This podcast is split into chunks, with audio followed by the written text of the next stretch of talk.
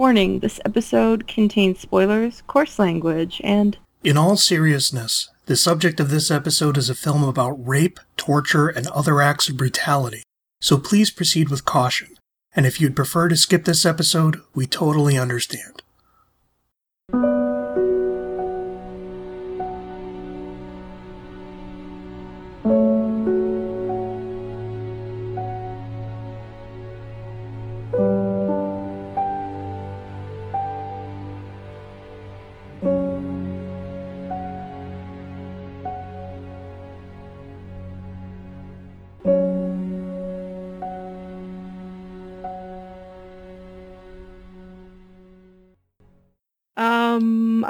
Question. Whose Okay. idea was this? This was.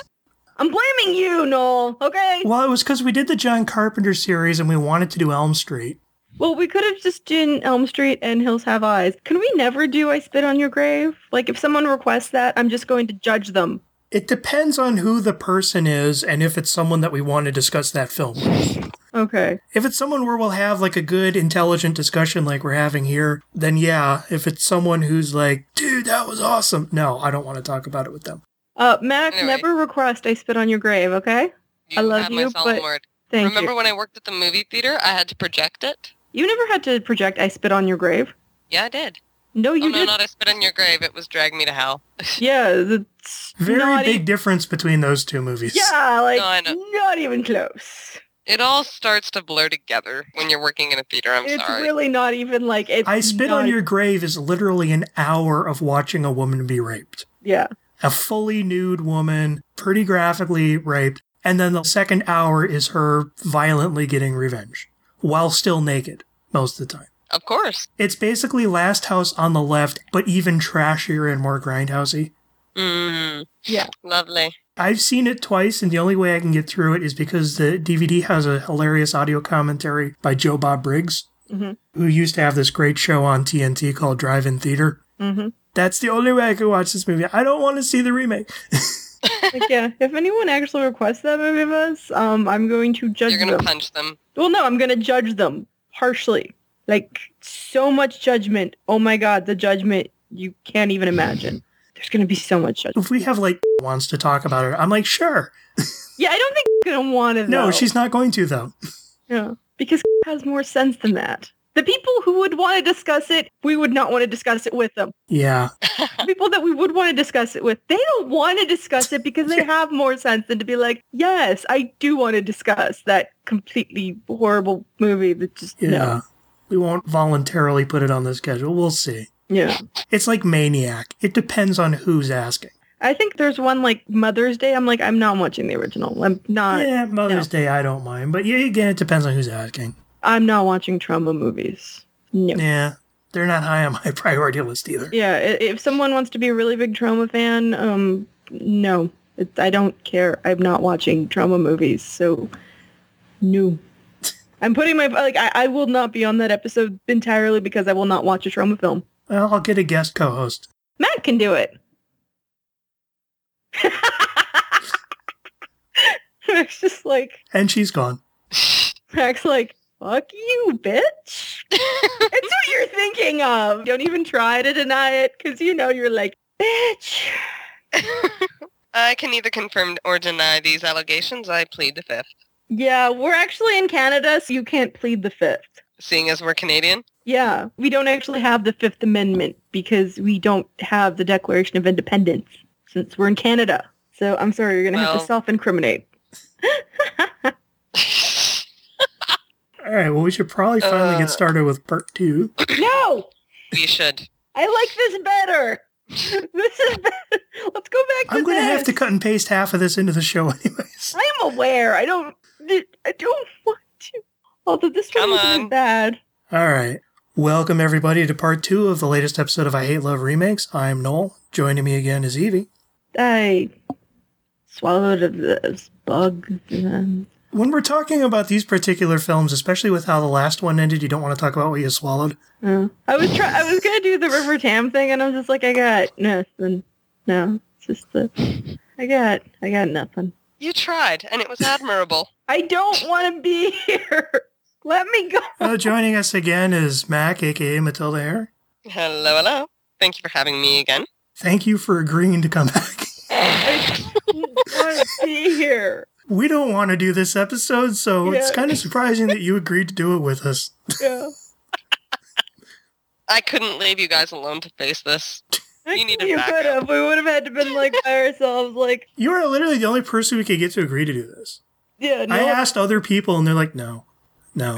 no, nope. And Seriously? Evie's like, I'll get Mac to do it. And you did. No, seriously? Yeah, a lot of people just don't want to watch this movie, period. Especially the, Can you blame them? Though? especially the people who have seen this movie don't want to watch this movie. Or not, not the specific one we're talking today, but the original.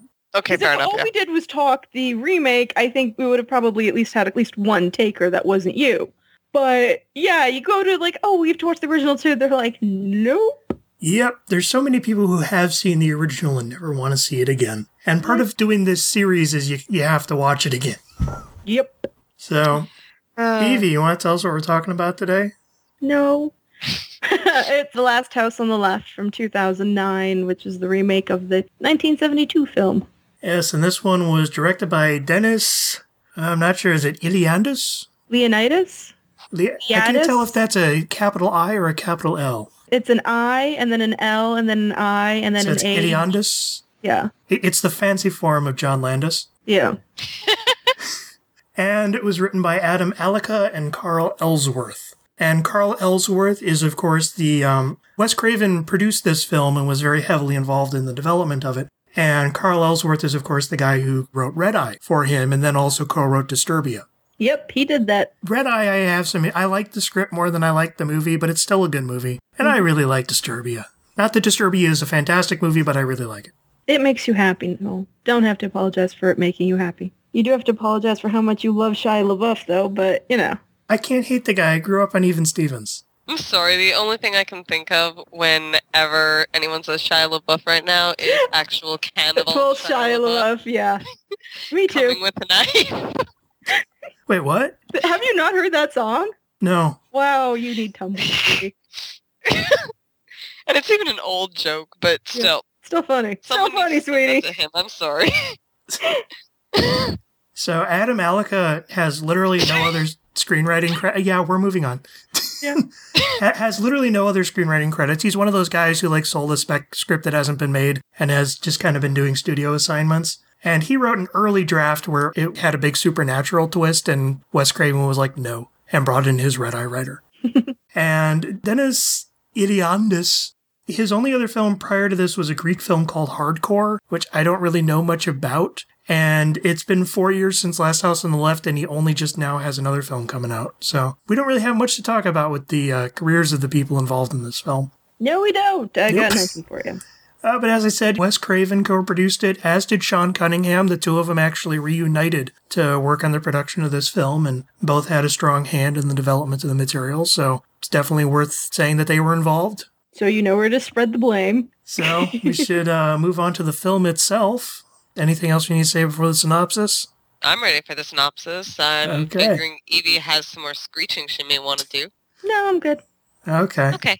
A year after their son's death, the Collingwood family decides it's finally time to resume their regular summer vacations at their isolated lake home. To give her parents a night to themselves, teenage daughter Mary borrows the family car and heads into town to hang out with her friend Paige. Against Mary's wishes, Paige strikes a deal with an awkward boy named Justin to score some weed, and the three teenagers end up spending a few hours getting stoned together in his hotel room.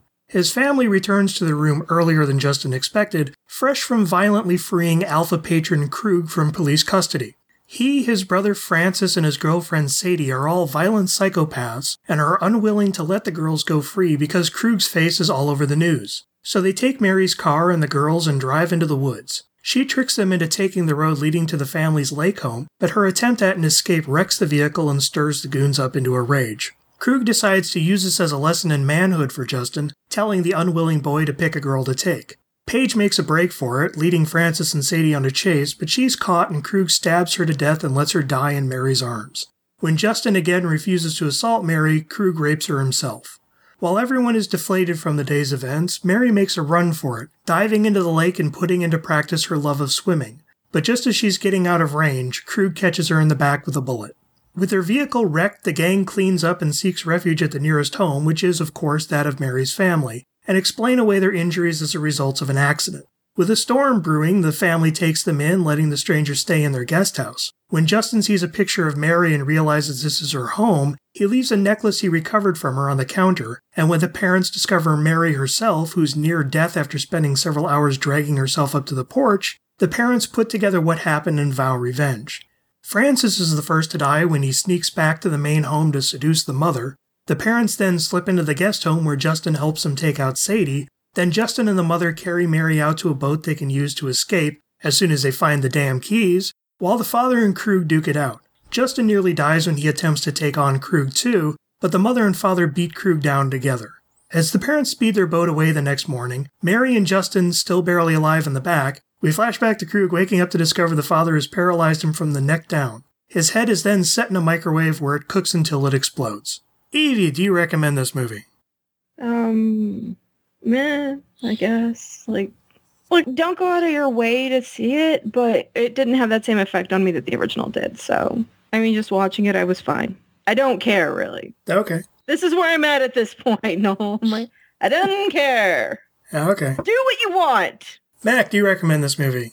I'm actually going to say yes, but it's going to be something more along the lines of you don't need to go to your way to see it, but if you get the chance, yeah, give it a shot.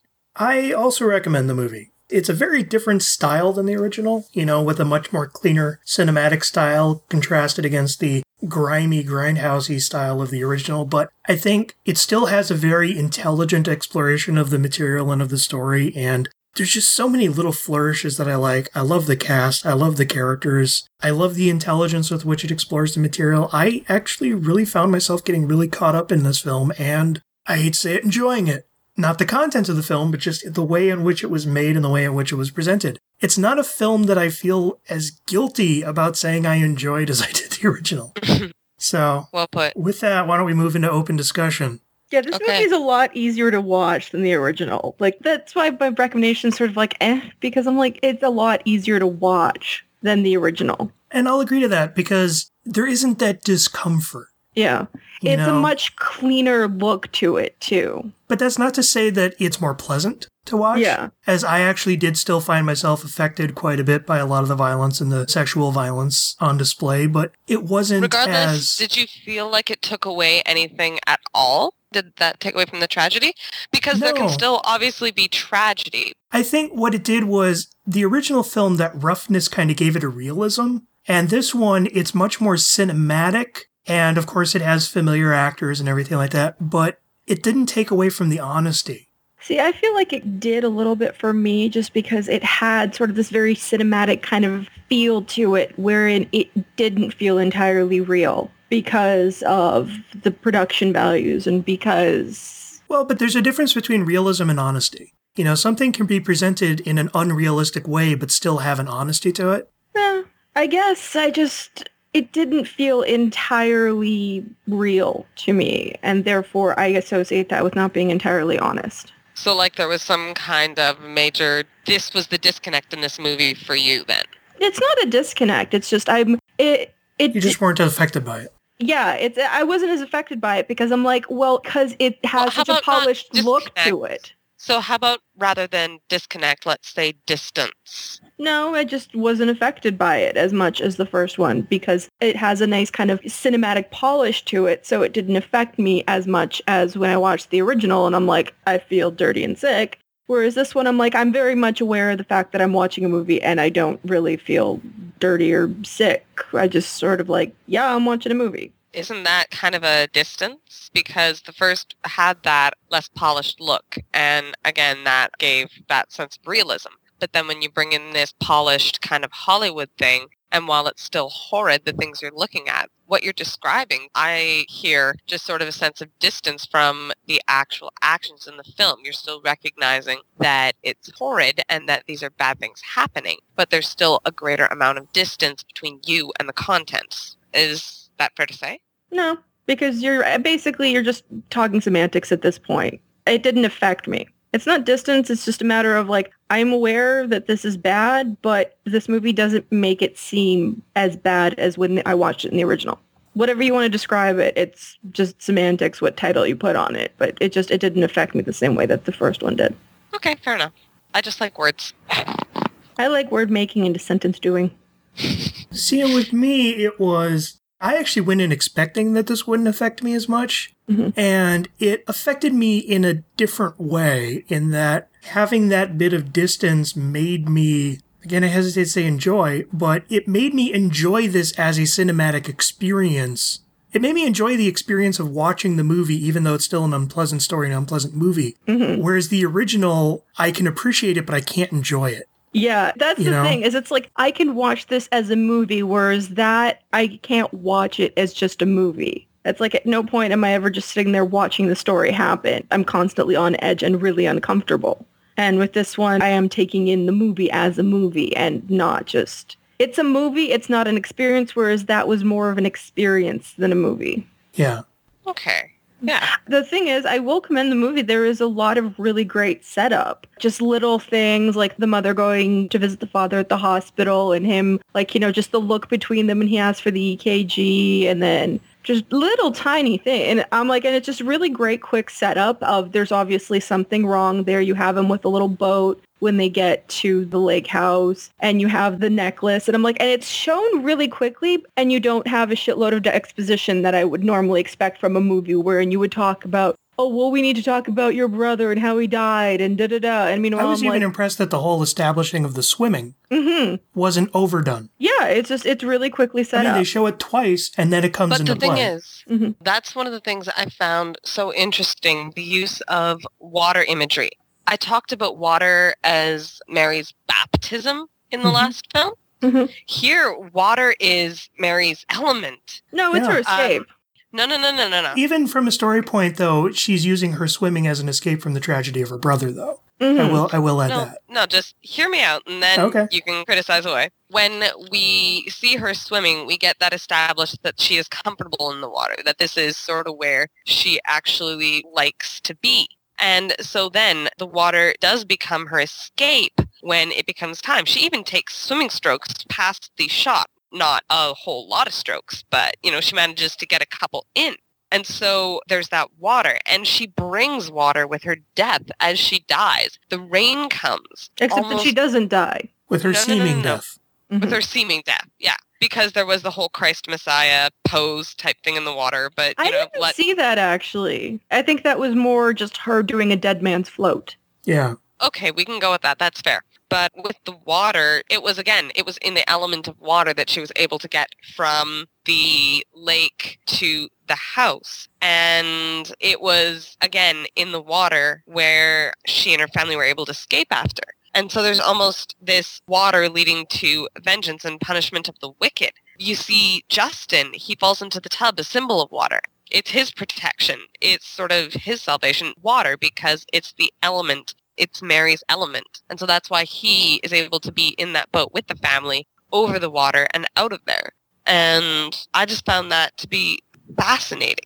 I think you're giving this movie way too much credit I, th- I think the You Justin bit that is maybe a little bit much. yeah the, the Justin Well, because thing he had already gotten his salvation when he gave them the gun and he helped to jump Sadie. Yeah. And with Mary, if you think about it, why is the reason that she's in the water in the first place? The amount of swimming that she's doing is her brother's Escape dead. over the tragedy. Yeah. Yeah, so her water is it becomes her out. It's like it's potato potato because I'm like you can read it one way, but you can read it the other way too because she is using water as an escape. The reason that she's in the water, she doesn't want to think about the fact that her brother's dead. And when the parents remove the water from her lungs, they are then freeing her from having to continue in the fight. Hmm. Yeah, see? Yeah, I'm just pulling that one out of my ass. No, no, no, no, no. that fits. That actually fits really well. And while I'll admit the Justin thing is probably pushing it a little, You are so overreaching with that one. That's Well, I not mean, there is the bit with the shower, and one of the things we'll, we'll get into this a little bit more in a second. But you know, you guys watched the theatrical cut, or at least I know you did, Mac. I'm not sure which version you watched, Evie. think I watched the unrated cut. There was actually the scene where Mary takes her shower is much longer in the unrated cut. It's no more explicit than it is. I mean, it, it- like in the original film, there's presented as sexualized, but in an innocent, naive way. Mhm. But there's like this additional setup of the shower curtain rod. The fact that the shower curtain rod is something that's loose and always keeps falling loose is something that's set up throughout the film. And then when Sadie uses it as a weapon, that's when that pays that off. That was a good setup. And a couple other things were set up too. But the major thing I was waiting for was, you know, the timer on Mary's wrist that she's constantly using. I was waiting for that to come into further play other than just its use as a timer. And I it never, never came. thought it was going to come into play other than I did. I thought that the timer was just representative of her kind of obsession with pushing herself. In terms of she's not swimming because she loves swimming. She's swimming because she's pushing herself for some reason, and she's pushing herself as an escape from her brother. Mhm. And then when then it she comes, has to push herself from the water to survive. yeah, and when it comes to that final bit, it's like fuck the timer, just swim. Mhm. I almost, you know, would have expected that instead of using the necklace. What if it was that timer watch that gets left behind as But the thi- anyone can buy the timer watch. Like again, I get specifically why they use the necklace. No, but if it's a specific aquatic watch, if you yeah, get like but a anyone can specific still aquatic, buy that. no, Like, no, anyone could still play. Anyone could still buy a little peace symbol medallion like they had in Mhm. the original. but they um, had more with that too, with the piece. Yeah, sign. Mary's mom in the original went and checked the suitcase afterward. But here, it's not just the necklace that clues them in; it's the necklace on top of Marie's return. So I mean, I'm just Mary. Her name is Mary Noel. it's the necklace on top of Mary's return. I'm almost just like you could have done away with the necklace and have it be the watch. no, I I, I- it needs to be the necklace. yeah, It- it needed to be the personally engraved necklace. yeah. It had to be. Yeah, it needed to be the necklace because it has that engraving. Because you There's the need to engraving, know- but I thought the watch had more of a personal tie to Mary. no, because the first thing that you because it ties into what she uses to define herself. And if she abandons the watch before doing her final swim, and then the watch ends up coming back into play. no, you don't. It's not personal. A watch is a watch. My point was that the necklace didn't really feel personal to me. It felt Well, like a plot device. What? You're not a girl though, Noel. Okay. Like as a girl, that necklace, the mono, it has her initial M on the front, and then on the back, it's from her brother. So she's carrying yeah, her brother that. with her in that way. So it means so much more. But again, you're a guy, so it might not And mean so- as much. But No, and that contributes to the indignity when all this stuff happens. Right? It's just like the cherry on the cake. Um, it's just the she's cherry on the shit Sunday. Physically, yeah, she's absolutely destroyed in this way, and then the necklace. This is her brother being taken away from her a second time. Well, and then Justin, the brother figure of the movie, uses the necklace as a way to get her parents to save her Mhm. hmm or, or to Or find just out. al- well, basically, I think at that point he's just alerting them to the fact that something happened to your daughter, and we are the people who did it. He's become the surrogate brother figure. Mhm. And that's what I like is that there isn't really a romance between him and, and Mary. It's more this sense of he feels this need to protect her. And thus he's like a surrogate brother figure. Yeah, actually, because you could argue it's either to protect her or, um, Because the few times he steps up, it's in defense of her. or in offense against his quote unquote family. Yeah. I think the suggestion is he's never stood up to his family because he's never had anything to fight for. Hmm And now he has something to fight for. I do think that there is. You can read it as a romance. You can read into it as a romance, but I think if just you want to, but it's not really played that way. I think just the fact that there is the brother angle there, hmm you can also read into it as like he's now the surrogate protector brother figure. I can see why you would think that. Going back to the watch, I see why you would think that the watch would be a better thing because as a guy, a watch is more important to you than a necklace. No, Whereas a girl, I just thought the watch ties into the swimming thing better. I just thought it could have been thematically linked but the in swimming better. doesn't define her. Like your No, family. now now that we're getting into the brother angle, I think the, the necklace is fine. Yeah, because it's like she, you look at Mary and her family, and she's more defined by her family than she is by her swimming. Well, no, what I'm saying is the swimming is what she chooses to use to define herself. Well, she uses it as an escape. Well, yeah, and she's defining herself with an escape from what she doesn't want to really deal with. And what the entire family doesn't really want to deal with because they avoid talking about it. Which again leads back to the whole thing about, you know, there was none of this major exposition. And so they were able to communicate that this family really doesn't want to deal with it, doesn't want to talk about it, but it still manages to communicate that this is something that's there. Mm. And it's as simple as a necklace on a dresser that Mary puts on. And Yeah. there, Yeah, no, the more we discuss this topic, the more I- I'm coming around to your side. Yeah, I can well, see it on the necklace. mhm. there we are. Also, you're not a girl. We've bullied you into it. Ha ha ha. Tell that to my breasts. Your Because- moobs, thank you very much. They're moobs. So, anyways, one of my main problems with the movie, and this is just from a personal angle, is I don't like Monica Potter. I think she's fine. Uh, that's the nicest I can be about it. Is I'm like, I think And that's like, it's not the film's fault. It's just I personally kind of find Monica Potter kind of grating and annoying. And in the first hour of the movie, I was kind of annoyed with her just because it's Monica Potter. But in the in you in the last half hour when when we got into the parents getting revenge, I didn't have a problem with her then. Mhm. And again, that's just my own personal clash with her style of delivery. I don't like her in Parenthood. I don't like her in. I just don't like Monica Potter. But I still think the character's fine. Mhm. And I really like Tony Goldwyn, who plays the dad. Mhm. I like how they actually made use of the fact that he's a doctor, both in saving his daughter and ultimately killing the enemies. Yeah, because in the original, wrong. Yeah, in the original, we hear he's a doctor, but it doesn't come into play. yeah, I'm like in the original. I completely missed the part where he was a doctor. I didn't even know it until I looked up in the cast credit, and I'm like, oh, he's a doctor, and I'm like, feel like that could have been used. No, no, no. In the original, you might argue that his being a doctor is linked to that whole dream as But he was a but- dentist in that dream, not a doctor. Yeah, and that was more just about the anxiety of the villain than anything they actually made use Yeah. of. I was reaching there. Okay, I'm yeah, trying you're to. really reaching. I'm trying to defend the character's honor. You need a longer arm for that reach. I'm sorry. yeah, Yeah, fair enough. you're gonna need one of those big grabby handy things, maybe. I mean, I really like the scene here where, you know, the daughter comes and not only does the medical practice allow him to save her, you know, with cauterizing the wound, with fixing the collapsed lung, but also recognizing what's been done to her when he sees between her legs and sees that she's been raped. No, for me, that expression on her father's face when he looks between her legs and sees that she's been raped, that was hmm probably the most powerful moment emotionally for me in that movie. I like that he waits before he tells the mother, and it's this anxiety in the audience. Yeah, it's like, is he gonna tell her? Or is he just not? the conversation you know they don't want to have, but they're going Yeah. to. Mm. But then to then contrast that with what he eventually does to Krug, the final fate of, I don't have any rope or duct tape laying around, so I severed your spinal cord and paralyzed you from the neck down. Yeah. Oh, and by the way, here's a microwave to stick your head in. It, it was a weird way to end the movie. Yeah, I like, though, that we end it on a nice, kind of peaceful note, and then we flash back to that moment to kind of just, yeah. just a little cynical laugh at the end. I don't know that I needed that. I was sort of like, I of don't know like, that I "Oh, needed it, but I kinda- that's odd. That was where it felt like the original film of where it's trying to be bold with this kind of odd sense of humor and i think they pulled it off better here hmm and then i like that you know you go from his head exploding in the microwave to the credits playing out over these nice little scenic shots of the house on the lake Mm.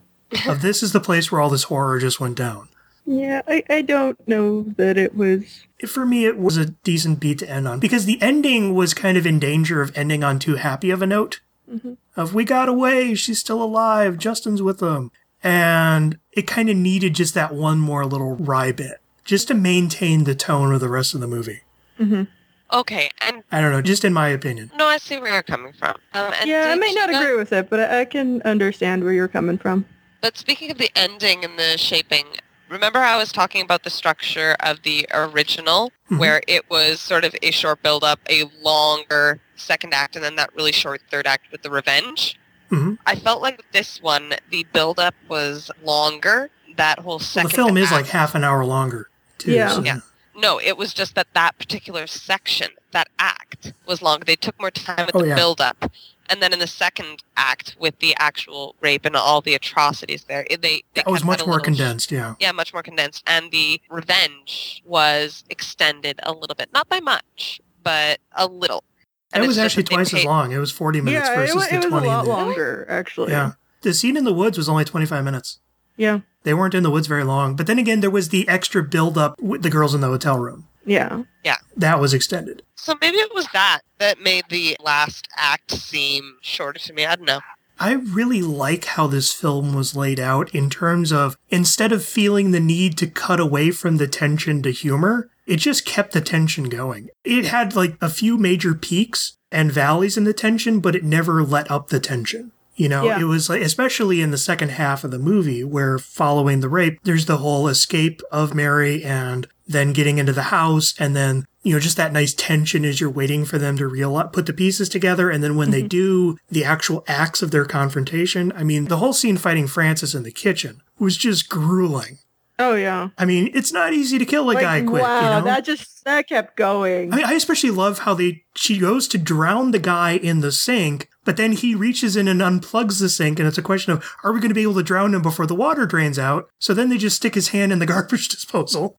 And then it's just the whole bit of how he arches out of the water just howling as his hands in the garbage. It's like Jesus. And then they walk in and just pelt him once with a hammer and he goes down. hmm That sequence was it was hard to watch, but it was so precisely put together. hmm It was a perfect peak of the tension, and then we got another valley in the tension, but they never let up the tension. particularly in that last act. This film, you know, it didn't affect me in the same way the original film did, but I felt this was a stronger film because it played the notes of the tension so well hmm that it just pulled me in. The original film had moments that would pull me in, but then it would lose me. hmm This film, it just constantly pulled me in and kept me in. I mean, I was literally on the edge of my seat for the last 40 minutes. Any thoughts? Did it lose you?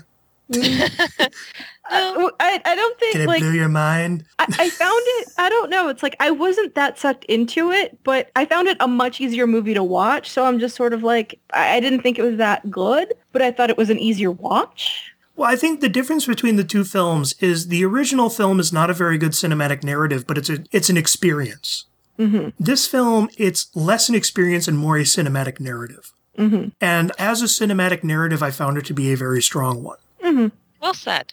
The way in which it plays out the central concept of the story is with a very different feel and a very different approach, but I still feel it plays it very strongly on its own terms. hmm And just going back actually quite a bit to when you first have Mary and Paige in the hotel room with Justin.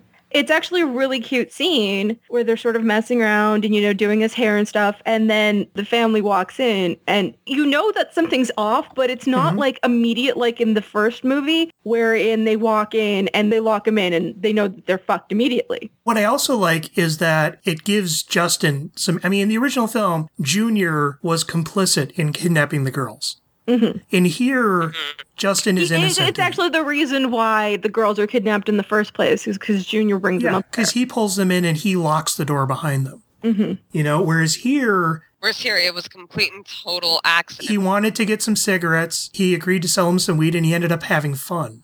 You know, which is something he doesn't get to have very often in his life.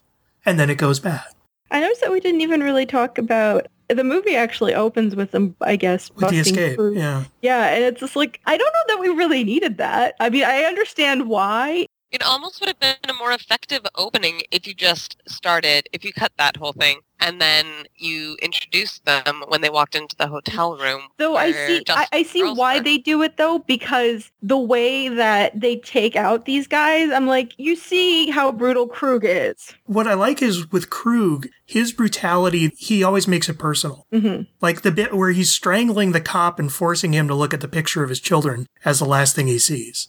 Yeah, I'm willing to let that scene be in there just for that moment yeah. because that is one of the clearest ways to establish just what a sociopath this guy is. we don't really need it, but we need it for that one thing and just how fucked up he is. Yeah, you don't need the whole bit of, you know, oh, how many times in movies and TV have we seen the whole of, oh, we suddenly see a truck racing towards the driver's side door, And we really didn't need that whole joke. the skull the, masks and everything. I like that mask. Thank you very much. It was, but you know, if they're killing the guys, why do you need to worry about if you're getting seen? Yeah, that's true. Although I, wondered think if they too. figured maybe there was a dashboard cam because some police cars do still have them. Yeah. So, And I like that, you know, it's let's instantly give Sadie a moment, let's instantly give Francis a moment, mhm. and it shows you the different types of psychopaths each of these people are. Sadie is the unstable, unpredictable one. She's the scary one. And she's also the one who's sort of following Krug around like, did I do good? Did I do good? Did I do Exactly. good? And Francis, he's more the pervert. He's the one who gets more glee from like, there's bits in the unrated cut that weren't in the theatrical ones where he's like constantly touching the girls and not like fully molesting them, but always touching them and running his hands between their legs and stuff like that. You still get that in the car though when he's kind of got his hand on Paige's leg and she's really uncomfortable. Yeah, they do a lot more with it in the unrated cut. He's like sticking his I feel tongue in her like ear. if I had watched the unrated cut, I would have been like, this movie made me so uncomfortable. Yeah, it, you know, th- and that's the thing is this film it doesn't make me as uncomfortable as the original, mainly because of the fact that it's a cinematic narrative instead of an experience. There is mm-hmm. that level of separation if you're watching a story instead of experiencing a horror. And I will agree that, you know, there is that aspect that doesn't have what the original film had. But I still like what I got. And I much prefer what I got here. It's because it's it's an easier watch. It's easier, but I don't want to say it's it's not easier because they copped out. It's easier just because it's such a different style. Exactly. It, the much cleaner style, it makes it easier to watch as opposed mm-hmm. to the down and dirty and gritty that made it really hard to watch the original. See, and what I like about Garrett Dillahunt as Krug, he's just been popping up in so many interesting movie and TV shows the last Oh yeah, few he's years. on Raising Hope. He was uh, Cromartie when um, Terminator, yeah. Yeah, when Sarah Connor Chronicles was No in. Country for Old Men, where he played the Martin Kove role in the original Last House on the Left, the dim-witted deputy. Which we call He was Looper. in Looper. Yeah. Interesting actor, and I like how, you know, he has this big physical intimidating presence with this kind of cold, gentle face and this very quiet voice. hmm And what I like about his Krug is that he can be extremely brutal, extremely horrible, but then he can be extremely gentle. But it's like he's using the gentle moments to make the horrible moments even more horrible. Yeah. He's using that as a tool. hmm You know what's weird too is there's one point where they have the girls in the car, you know, where he's talking about, you know, Mary's been a complete pro about this. And there's a part of me that's going, you know, if she hadn't grabbed that cigarette lighter and whatever, maybe they would have just let them go. But that's like the little optimist in me going, well, if she hadn't done that, I'm like, no, they still would have done what they did to them. They might have just left them tied to like trees after brutally raping them, but they still would have done exactly what they did before. Exactly. I mean, what she did stirred their anger immediately, Mhm. but these are people who are so violent and so twisted that they were never going to just let the yeah, girls just go. from the start. Yeah.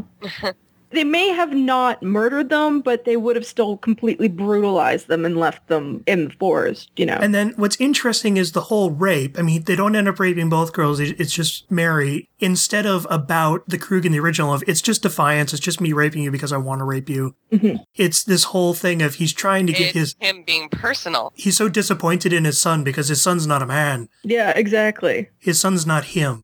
It's all his quest to try to make his son into him and then his anger at failing. Yeah. And actually that rape is so fucking brutal. And it's twice as long as I mean, I'm looking through a list of all the various shots, and it's it's a lot more brutal in the in the unrated version. Yeah. Like, I mean, it goes on and on. In the unrated and rated version, it's mostly just little extended bits of extra shots here and there, alternate shots. And it's not even just in the violence and gore. It's like even just stuff of like when they're driving around, when they're talking, you know, when she's running through the woods. There's even just extra shots of them in the boat at the end. The rape scene is the only real bit that is significantly extended. Mhm. But then there's little dialogue bits, like where they're talking to Mary about her car that they fully intend to steal. Or like there's this little father moment where as they're driving away, he's like, Justin, put on your seatbelt. And Justin puts on his seatbelt. It's this little moment. It plays, it doesn't sound like much, but it plays out nicely on screen. Mhm. But yeah, the, the rape scene was, uh, that was, that was uncomfortable. I will say that you know you've shot a rape scene properly if it's uncomfortable. At no point should anyone watching a rape scene What's be like, really interesting totally comfortable here with is that. that. I feel like we're dancing around the rape scene here Oh, a of little course. more than Oh, we, we totally were are. in the original. Well, because No, and I find that It's because we don't want to sound like we're praising it. Well, the thing is with No, no, this no, one, no, it was I just- brutal, but it wasn't. It was a fairly brutal scene, but at the same time, it was still very cinematically brutal. Yeah. And there was a lot of focus on Marie's face and on Mary, her name is Mary. Okay. But yeah, I mean, there was a lot of focus on her going through that experience. And I thought that humanized the moment. It made it even harder to watch, but in an intelligent way. Hmm And even just Garrett Dillahunt, the wide shots of him just humping her, it was just, Yeah, we didn't really have those wide shots. yeah, I did. No. Not in the theatrical. They were still harsh because it was, again, it was about him using rape as a weapon. hmm It's not about him just getting pleasure. It's about he's inflicting this on both Mary for the defiance she's shown, and he's inflicting this on Justin for being, you know, Weak. What I want to say is it, this movie is a lot more comparable instead of to the original Last House on the Left. It's a lot more comparable to the movie Straw Dogs. Yeah. Okay, that's not what I've seen. You want to run the comparison there by me? Straw Dogs is the Sam Peckinpah film where it's a Dustin Hoffman and Susan George buy a house out in the countryside, the place where she used to live, and they hire her ex-boyfriend and his team to renovate the house. And it's this kind of class warfare. of He's from the city, they're from the country. And it's this dissatisfaction in their marriage, you know, reflected against the countryside being dissatisfied in him. And the ex boyfriend eventually comes in, forces himself on the woman, but then another guy comes in and turns it into a gang rape. And then this leads to a violent confrontation where it's the husband versus these townsfolk as they're trying to get into the home and he's violently killing them off. Hmm. What I mean by comparing it is stylistically, they're very similar in terms of the choices they make, in terms of how they shoot things, how they cut things, but it's also a more cinematic character piece. Straw Dogs played out a very similar story as a very intelligent psychological character study and study of people who are just, how do I want to say it? Society people being forced into violent extremes by violent people. Okay. Straw Dogs is another film that it's a fantastic film. It's a magnificent film, but it's extremely hard to watch.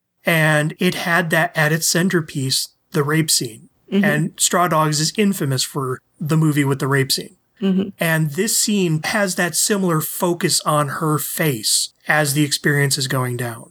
It's hard for me to find the words to compare the two because I don't know how to talk about rape scenes. Yeah. But this film reminds me a lot more of, say, Straw Dogs or Cape Fear than it does the original Last House on the Left, because those were also ones that took a similar storyline and presented it in a much more mainstream but still complex cinematic style, Mhm. As opposed to the grindhouse experience that the original one was. Mm, okay. I mean, when I watch this film, I don't put it alongside the original as much as I do Straw Dogs and Cape Fear.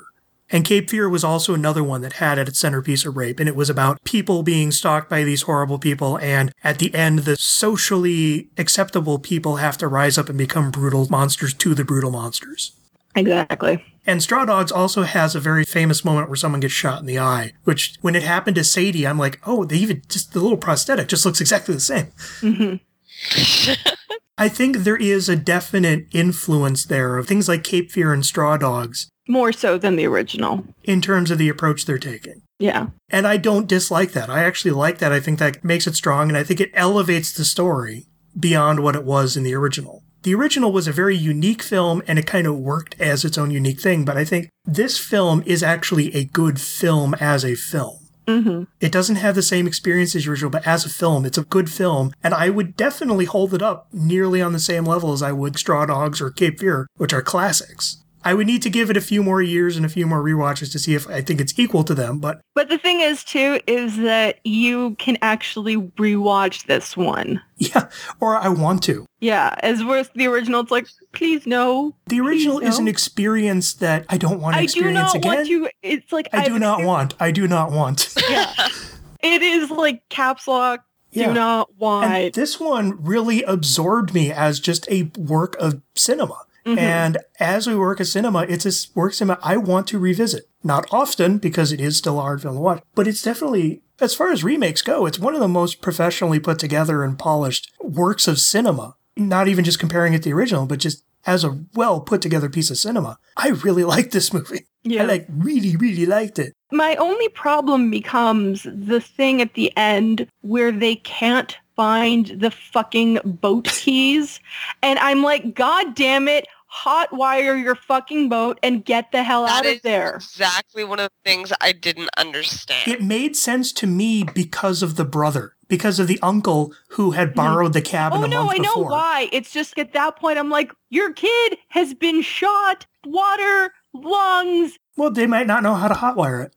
I don't fucking care. It's a movie. No, it's a movie. In a movie, Well, I mean, they I could don't add care. Justin to it. knows how to hotwire everything. yeah, in a movie, everyone knows how to hotwire things. Damn it.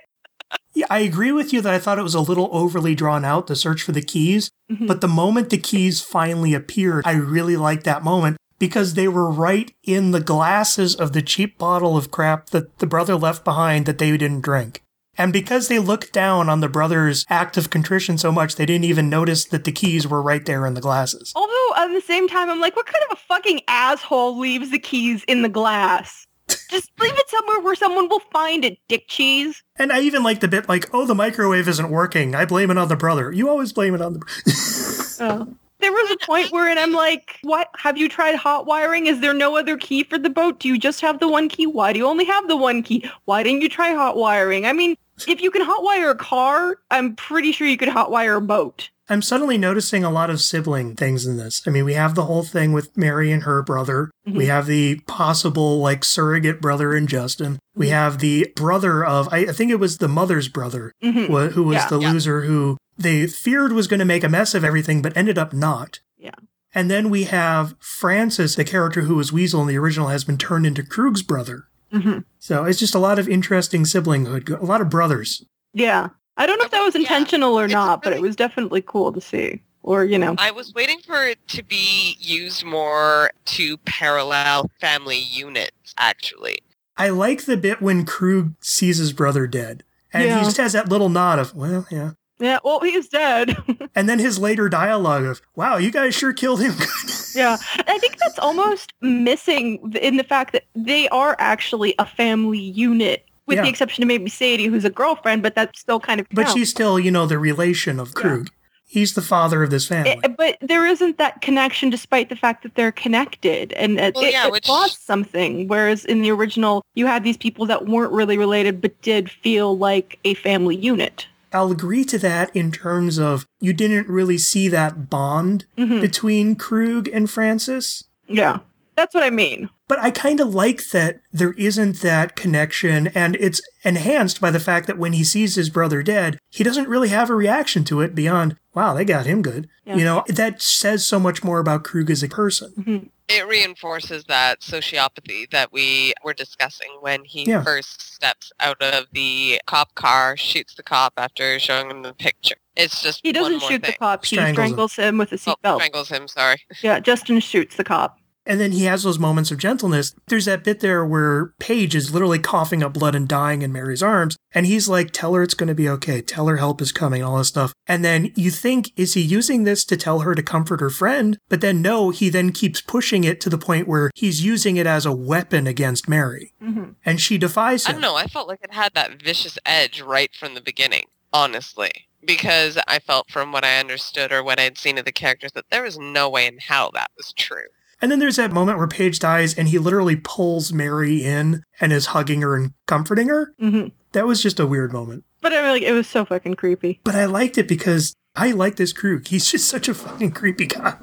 And he's someone I didn't expect to be. he was but i did like david Hess's krug better They're such different crews. I oh, I love David Hess's Krug. yeah David Hess just had this nice primal quality to him. I like Garrett Dillahunt, but I love David Hess as Krug. Like there was just something completely fucked up about him. hmm Agreed. That- He just had he didn't have a care in the world about how awful he was in the original. hmm He's just like, I'm an awful person. Deal with it. Yeah. Garrett Dill, and the thing is, I went in kind of a little hesitant because Garrett Dillahunt, I've never quite seen him in this type of role before. You know, I've seen him as the dim-witted dad in Raising Hope, and I've seen him as kind of the cold killing machine. Mhm. In like Terminator, he was also a villain on Burn Notice. But I was surprised at just how many layers he brought to the character and these weird things that he would do hmm that just I really liked it. I mean, I'm not saying he's better than David Hess's Krug. It's different, Yeah. but I'm also not saying it's worse.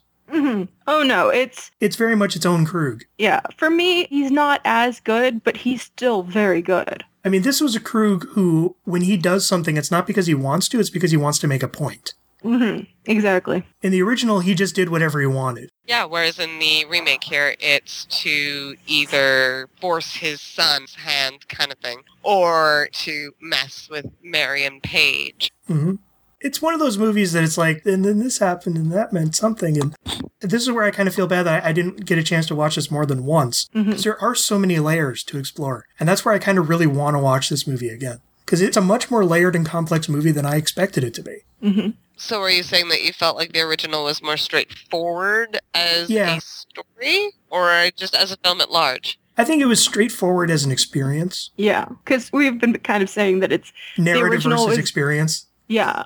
Whereas this one, it is a film. This is a much more constructed story. hmm The original, it was more primal. It was more about the emotions of the story, and this one is more about the construction of the various elements. I will admit to something that when I first watched this movie, I remembered it wrong, is that originally what I thought when Mary was alive, I forgot the fact that they were actually looking for boat keys. And I thought that they were just dicking around like, oh, well, let's kill these fuckers. And I'm like, You're, you get your kid to the hospital. Seriously, Mhm. go. Now. No, I, I like that we have that moment. It's again a repeat from the original of the father going through the tools of what what does he want to use to kill with, but that comes at the tail end of having gone out there to search for the keys. Mhm. He then sees the whole wall of tools. One of the Yeah. things that interested me particularly about that third act thing was the fact that there was direct conversation between Mary's mom and dad about, okay, what's going on? What are we going to do?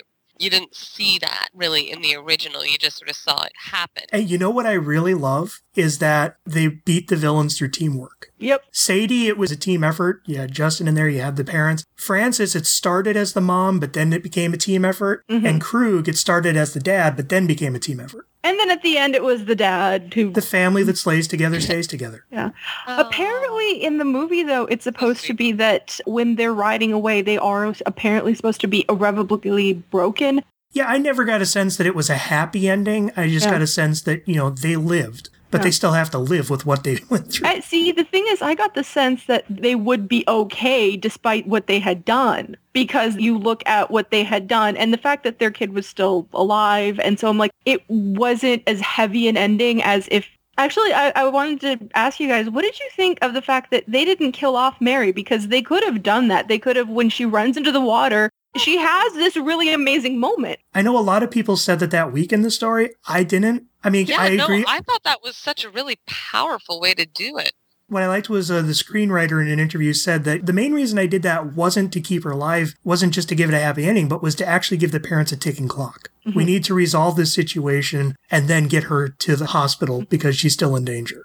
And that's the thing is they were perfectly willing to just leave the killers there and, and get her to the hospital, Mhm. but the boat keys prevented them from doing that. Yeah, I'm fine with them changing it, actually. It works. Because where they would have killed her, I'm like, because you so want her to get away when she hits Krug with that rock and she takes off running and she starts swimming and you want her to get away. And it would have just been so emotionally wrenching to have her die. But I can see why they kept her alive. Yeah, no, I felt like that had such an impact on the family dynamic. Yeah. I like that idea of the ticking clock too, but the way it presented the family dynamic And that's what I like is that she didn't need to become involved in the third act, i- you know, physically involved, because it's mommy and daddy's turn now. You just rest.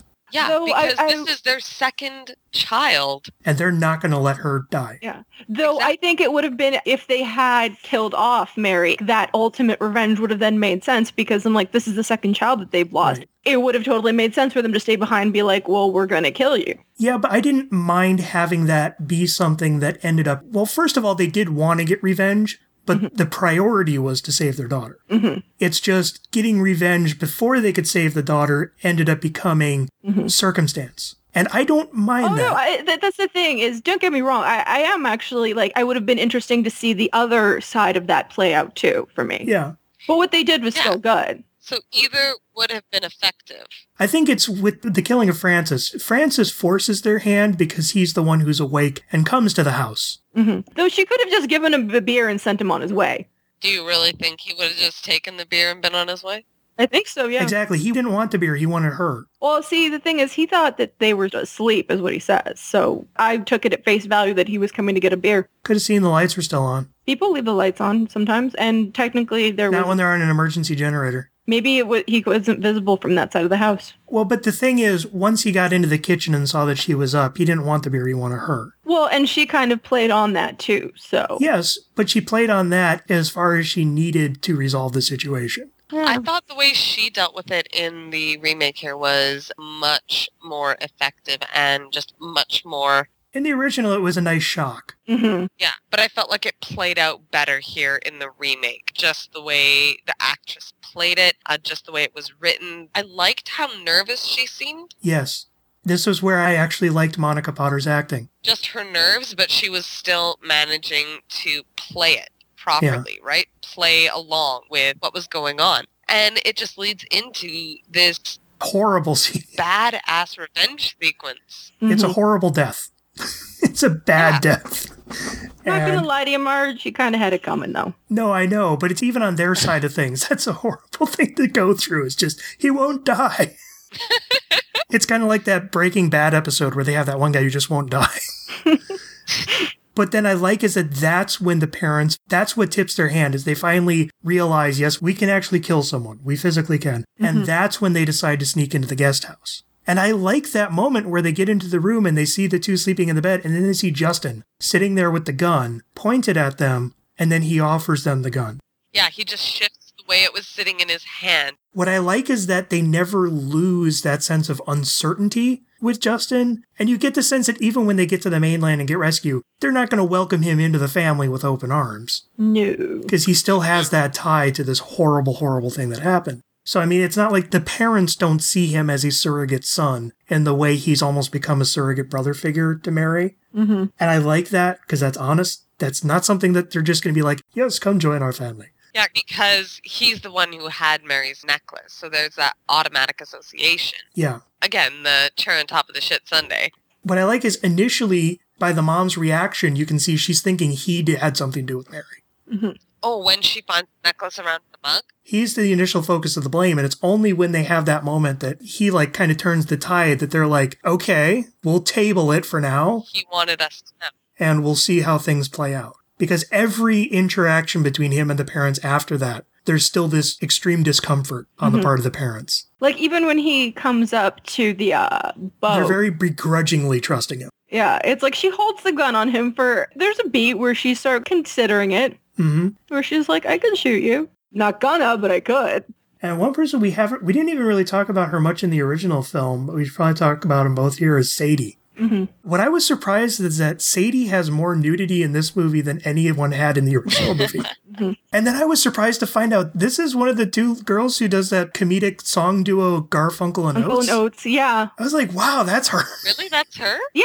Yeah, she's the and blonde. she was also, I think, on Big Bang Theory for one episode. But yeah, I was like, this is a girl in Garfunkel and Oates. Wow.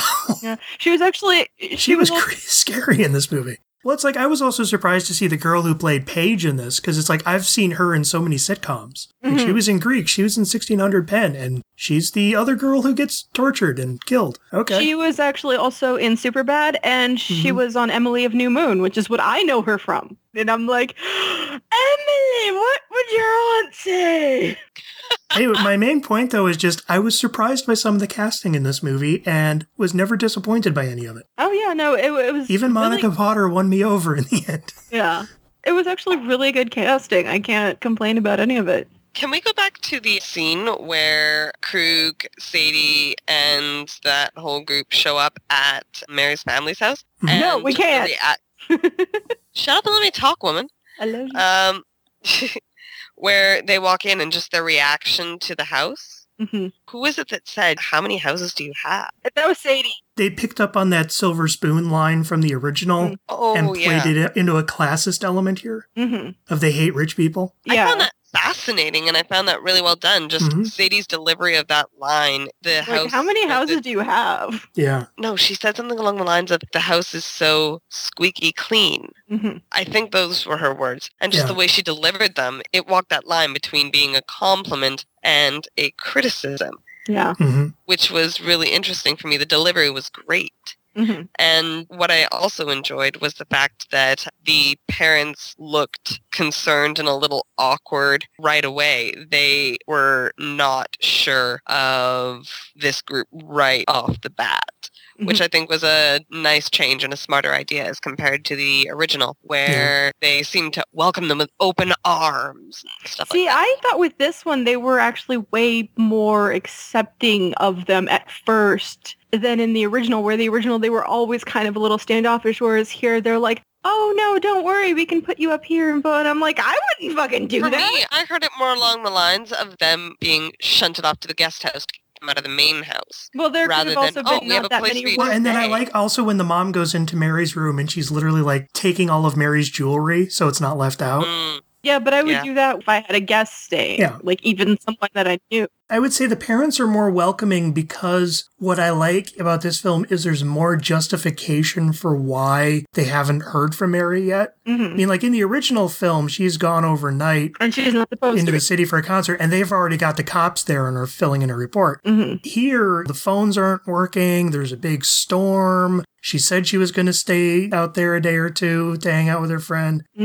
You know, so there's at least more justification for why they haven't heard from Mary yet. And so I don't think they're on as much of an edge yeah. as the parents were in the original. Though I still don't think that I would be like, yes, complete and total strangers, please come into my house, enjoy dinner with me, and then stay overnight. Also, they come in bloodied and say there's been an accident. Mhm. That gets a little more compassion from them. I wouldn't. I'd be like, someone shows up on my doorstep bloodied. I've been like, I'll call the cops for you. Well, I like how the dad kicks into doctor mode. hmm I was like, I'm going to fix your nose. I love that moment where he gets the needle in the guy's nose just as the power goes out. And he leaves it there. there. He's like, Oh, you're okay. You're okay. I'll get back and just.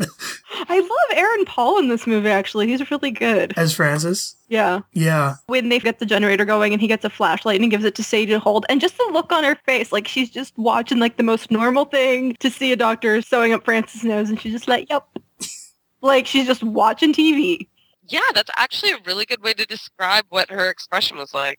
You know, in the original film, she was just this really angry. She was kind of supposed to be like the militant bisexual lesbian woman, Mhm. or at least you know Yeah, of you this, this of the bisexual '70s stereotype. lesbian. You can be can't be bisexual or you can be a lesbian. No. No, I'm saying s- either. Can't or. have it both ways. I'm putting like a slash between. I'm not saying the same thing. I'm putting a slash between. She's either one or the other. I'm not saying. I'm not saying both. Damn it. But what I get is, you know, she was the militant biker woman. You know, she was the woman who will just run you down and kick your ass. Mhm. In this one, she's the psychopath. Almost a codependent. Yeah, Krug and Francis are sociopaths, and she's literally insane to the point where even they're at times like, It's a bit Whoa. much, hon. Like, Yeah. even they're caught off guard by her at times. hmm okay, this is like a really random comparison, but she reminds me. Do you guys remember from the old cartoons where there'd be the little dog and the big dog? And the little dog would be like, did I do good? Did I do good? Did I do good? And it's like, you know, jumping up. And then the big dog would be like, slap and be like, shut up. She's like that tiny little dog, except that she's insane. There's that child aspect to her. Mm-hmm. And you kind of get why she's with Krug because he gives her positive reinforcement for the terrible things that she does. Mm-hmm. And yeah, he, especially it goes back to that whole did I do good? Did I do good? But Yeah. she's not innocent. She's childlike, but not with innocence. yeah, it's like she's childlike and she gets positive reinforcement from Krug for the horrible things that she does. And she's just like, okay, well then I'll keep doing that because that's good that I did that. She's another tool in his arsenal. It makes me think of the little kid, that, the Twilight Zone episode when he would send people into the cornfield. It's like, it's good that you did that. that was really good, the thing that you did. Kill a man, get a cookie. You know, the Sadie in the original was such a striking character, but this one is just so fascinating to watch. What I like about this movie is every single character is kind of absorbing and fascinating in their own way. Every character, with the exception of the maid at the hotel. She does ha- she does not have that much screen time though, so but she did do She's a good knock on like- the window. I will give her that. Yeah, she got what, three seconds? I know, but she's literally like, we have all of the main cast in the movie, and then so and so as the maid. And that's the entire I think it's specifically because she had a speaking part. If it hadn't been a speaking, they would. They have to know it's well. I think it's SAG rule is if you have a speaking part, they have to give you credit for it. Yep. That's why they credit Joshua Cox as Giles, the other doctor, in that one Yeah. scene. Oh, one of the other things was Spencer Treat Clark, the guy playing Justin. I was just staring at him like, where do I know those big blue eyes? was. It was like it was the kid time. from Gladiator. I know, and I was just like, "Oh, are you playing Centurion?" Yeah, it's like there were those couple years there where he was like this really big kid actor. I mean, mhm. he was Gladiator, Unbreakable, Mystic River, and then he just kind of got old and nobody hired him for a while. I mean, he did stuff, but this was probably his most prominent role since Unbreakable and Mystic River. He's doing stuff now, and I think he just got. After Last House on the Left, he's actually been getting roles again now. You know what I had said about the parents and the reason why they had let these people into their home and were being nice to them, like because they look fairly normal. Whereas the people in the original Last House on the Left, they were like this weird fucking family unit, but they all kind of looked a little off. They had cleaned themselves up nice for that moment. You know, they'd put on dress clothes, they slicked back their hair. There was still something a little off about them. there was still a faux normalcy to them, but they were at least somewhat more approachable. Here, Krug can be charming when he needs to be, Mhm. or when he wants to be, I should say. But also the fact that they have that serial killer thing of I look like everyone else. Yeah. That kind of works out well. Poor choice of You words. sound but- so sure. Yeah, well, it, it works out well for them in that kind of like, I can walk into your house and no one will know. Here's one thing that I did have a bit of a problem with was they had so many bits where you had a great setup and then a great payoff.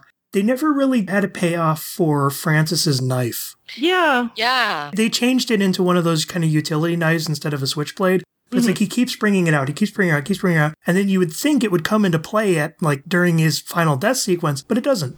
Yeah, that's true. He only really uses it to kill Paige and that's it. Yeah. Or I mean, even in the original, his knife didn't come back into play to kill him, but it did come into play to kill Sadie. Yeah. Whereas here it really doesn't at all. So Yeah. But yeah, in the original, he's established as a bit of a knife nut. He's always playing with it. He's always bringing it out. He's the pervert who's always bringing his dick out to play. yeah. I mean, seriously, Yeah, that, that's true. like the error No, they get no. because that's the expression he always gets whenever he brings it out too. Mhm. Yeah, no, which links well to That's his the toy. whole extended thing. Where she Like, bites his dick extended off in the original. Yeah. Well, that and in the remake, the extended uh, version, which Noel you were talking about, where he's touching the girl's legs a lot, and He's actually running the knife along him. oh, was he? Ooh, Yeah, but you haven't seen that. That- so you that's- can't really even- speak to it. It was kind of like in the original film. How you know there were those close-up bits where he's running the knife along his own nose. hmm mm, Yeah, but that's a little bit more fucked up to like run the knife on your own face than it is Yeah. to do that to someone. Because I'm like, do you do it to someone else? You're in trying to intimidate it. You do it to yourself. You're fucked There's up. one specific shot in the back of the car where he has the knife out and he's kind of like running it over Paige's lips. Yeah, no, but again, it's like when you do that to yourself, it's like Or he had an itch. You know, his nose itches. and, I don't know, think that's use what. the- It, allow me to scratch this with my knife. But yes, to get back to our main point, the knife is his penis and he likes to play with it. In in the original, And he likes the- to the- flash it at people. Yeah, in the I mean, remake, seriously, that's like how Yeah, they play that's that character. in the remake, I'd say not so All right, much. good night. Everyone can go home now. The knife is his penis. the hammer is my penis. There we go. I said it. no, You're no, welcome. no, no, no, no. I tied this into Dr. we're talk- My chainsaw penis is better than yours. And we're back And where we've we got left to the point where we're talking about scratching our noses with penises and Actually, we're scratching our noses with If knives. I Thank- could reach mine with mine, You wouldn't. like, you do it on TV if you were, like, a unique person who could do that, but you wouldn't do that on a daily basis, no. well, You'd be like, it's a... You wouldn't. You're like, depends on the itch on the nose. no, you wouldn't. Do you know why? Because I'd slap you upside the head. And I also have to smell man junk anytime I tried that. Yep. It's like, eh, man junk gets sweaty and funky. So to discuss this point further, In conclusion, in conclusion, penis, penis, penis. so any final thoughts we have on the Last House on the Left remake? Mm, I definitely want to watch it again. yeah.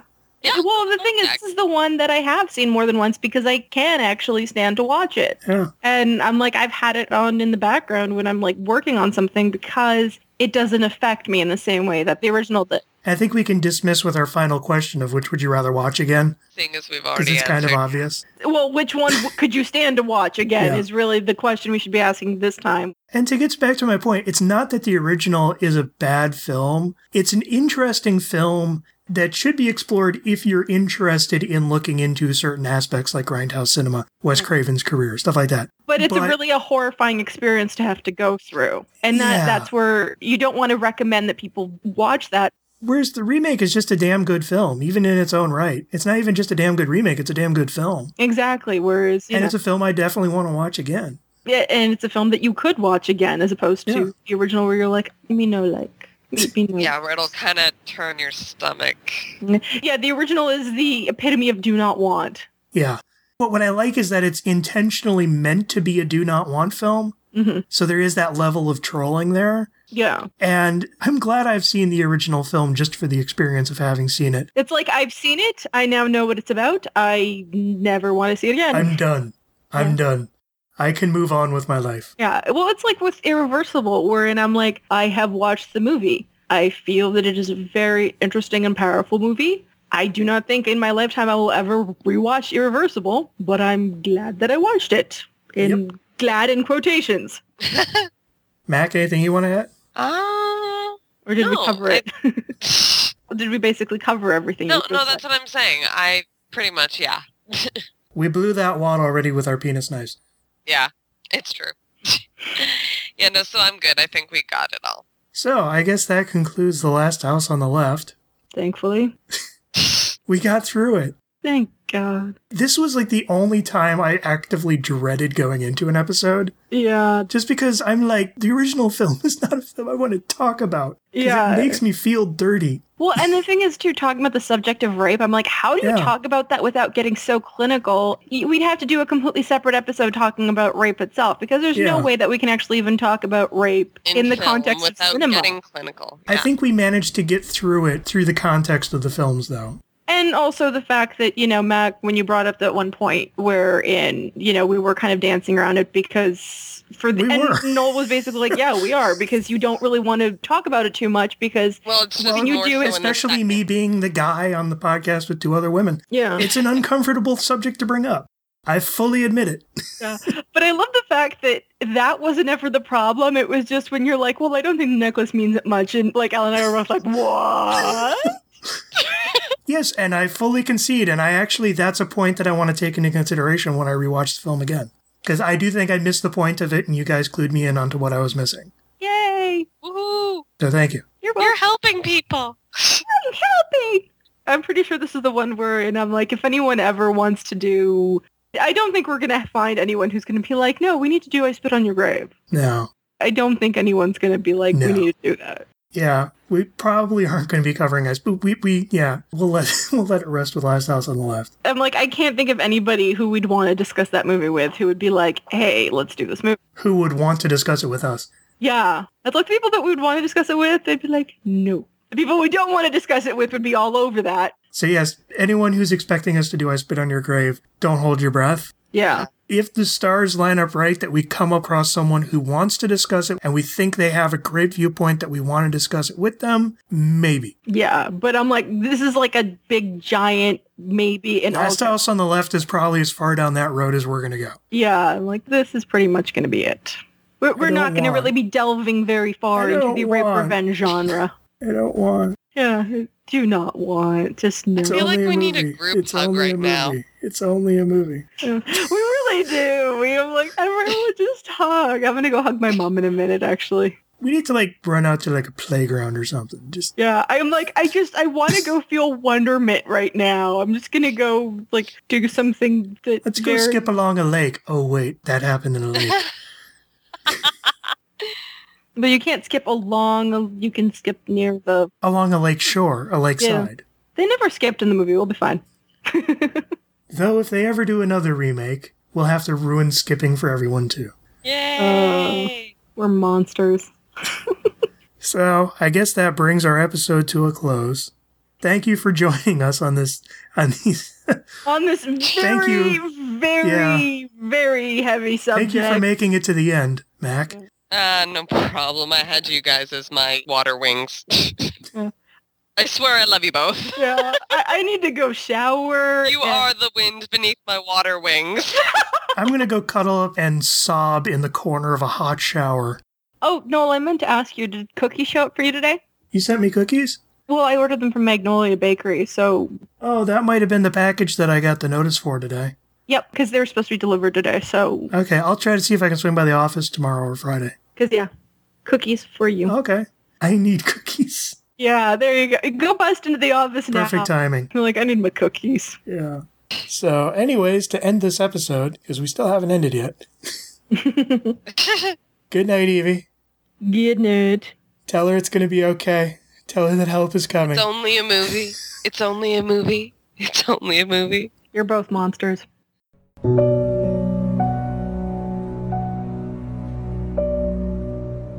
To read show notes for this and every one of our episodes, please visit I hate love.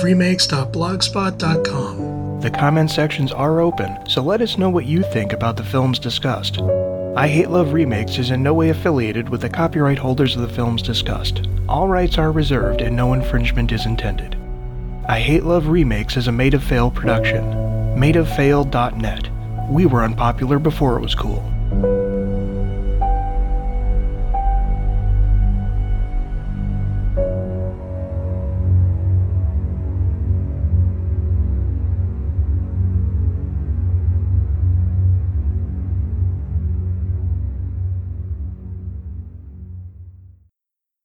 Tell her it's going to be okay. Tell her that help is coming. It's only a movie. It's only a movie. It's only a movie. You're both monsters. Uh, we'll cut there. Oh God, we made it through. oh, thank God. Congratulations to both of you, to Oh, us all. and to you, darling. Into you. Oh, man. I'm doing a flourishing bow here. If I were wearing a fedora, I would doff it. like as soon as I like turn this off and step away from the computer, I'm just gonna have like this shudder run through me. Yeah. It's like, uh, Especially since I made the penis as the knife observation, which I was seriously even like, oh God, it really is, isn't it? mm. It always is. it's, it, yeah, it's true. Yeah, but this It's- one was more blatant about it. Yeah, it, it really. True. This one, he may as well have just had a shirt that said, the knife is my penis. Yeah. Oh, when I made my tweet about this is the first time in a long time I've actually prepared synopses for the show, JD responded, Noel, just saying I don't know some shit happens doesn't count as a synopsis. Yes, it does! Shut up! Don't tell me how to do my work. Oh, and did you see that uh, Channing Tatum and Joseph Gordon-Levitt are doing a remake of Guys and Dolls? Say what? I am totally fine with Joseph Gordon-Levitt. I'm No, no, fine no, with I'm trying- those actors. No, I'm trying to figure this combination out. What? I- They were in Yeah. G.I. Joe: The Rise of Cobra together. They're friends from that. Yeah. Okay. Oh, that makes some sense. I can't sense. find any info about who's doing it. It might But- just be still like in development and The, never. the studio is trying to woo them to the project. Mm. I- I'm all for Joseph Gordon-Levitt doing it because he'd actually be really good for it. But like I, Mhm. him as Nathan Detroit, I'm all for that. But Channing Tatum, I'm like, uh, It's very. I Uh, see you as the Marlon Brando role. I don't. No one needs that. my little sister came by and she actually dropped off some muffins and some banana bread that my mom made and sent along mm-hmm. as a care package. Yeah, Aw. I love my mom. She well, makes- obviously I love my mom, but she's awesome.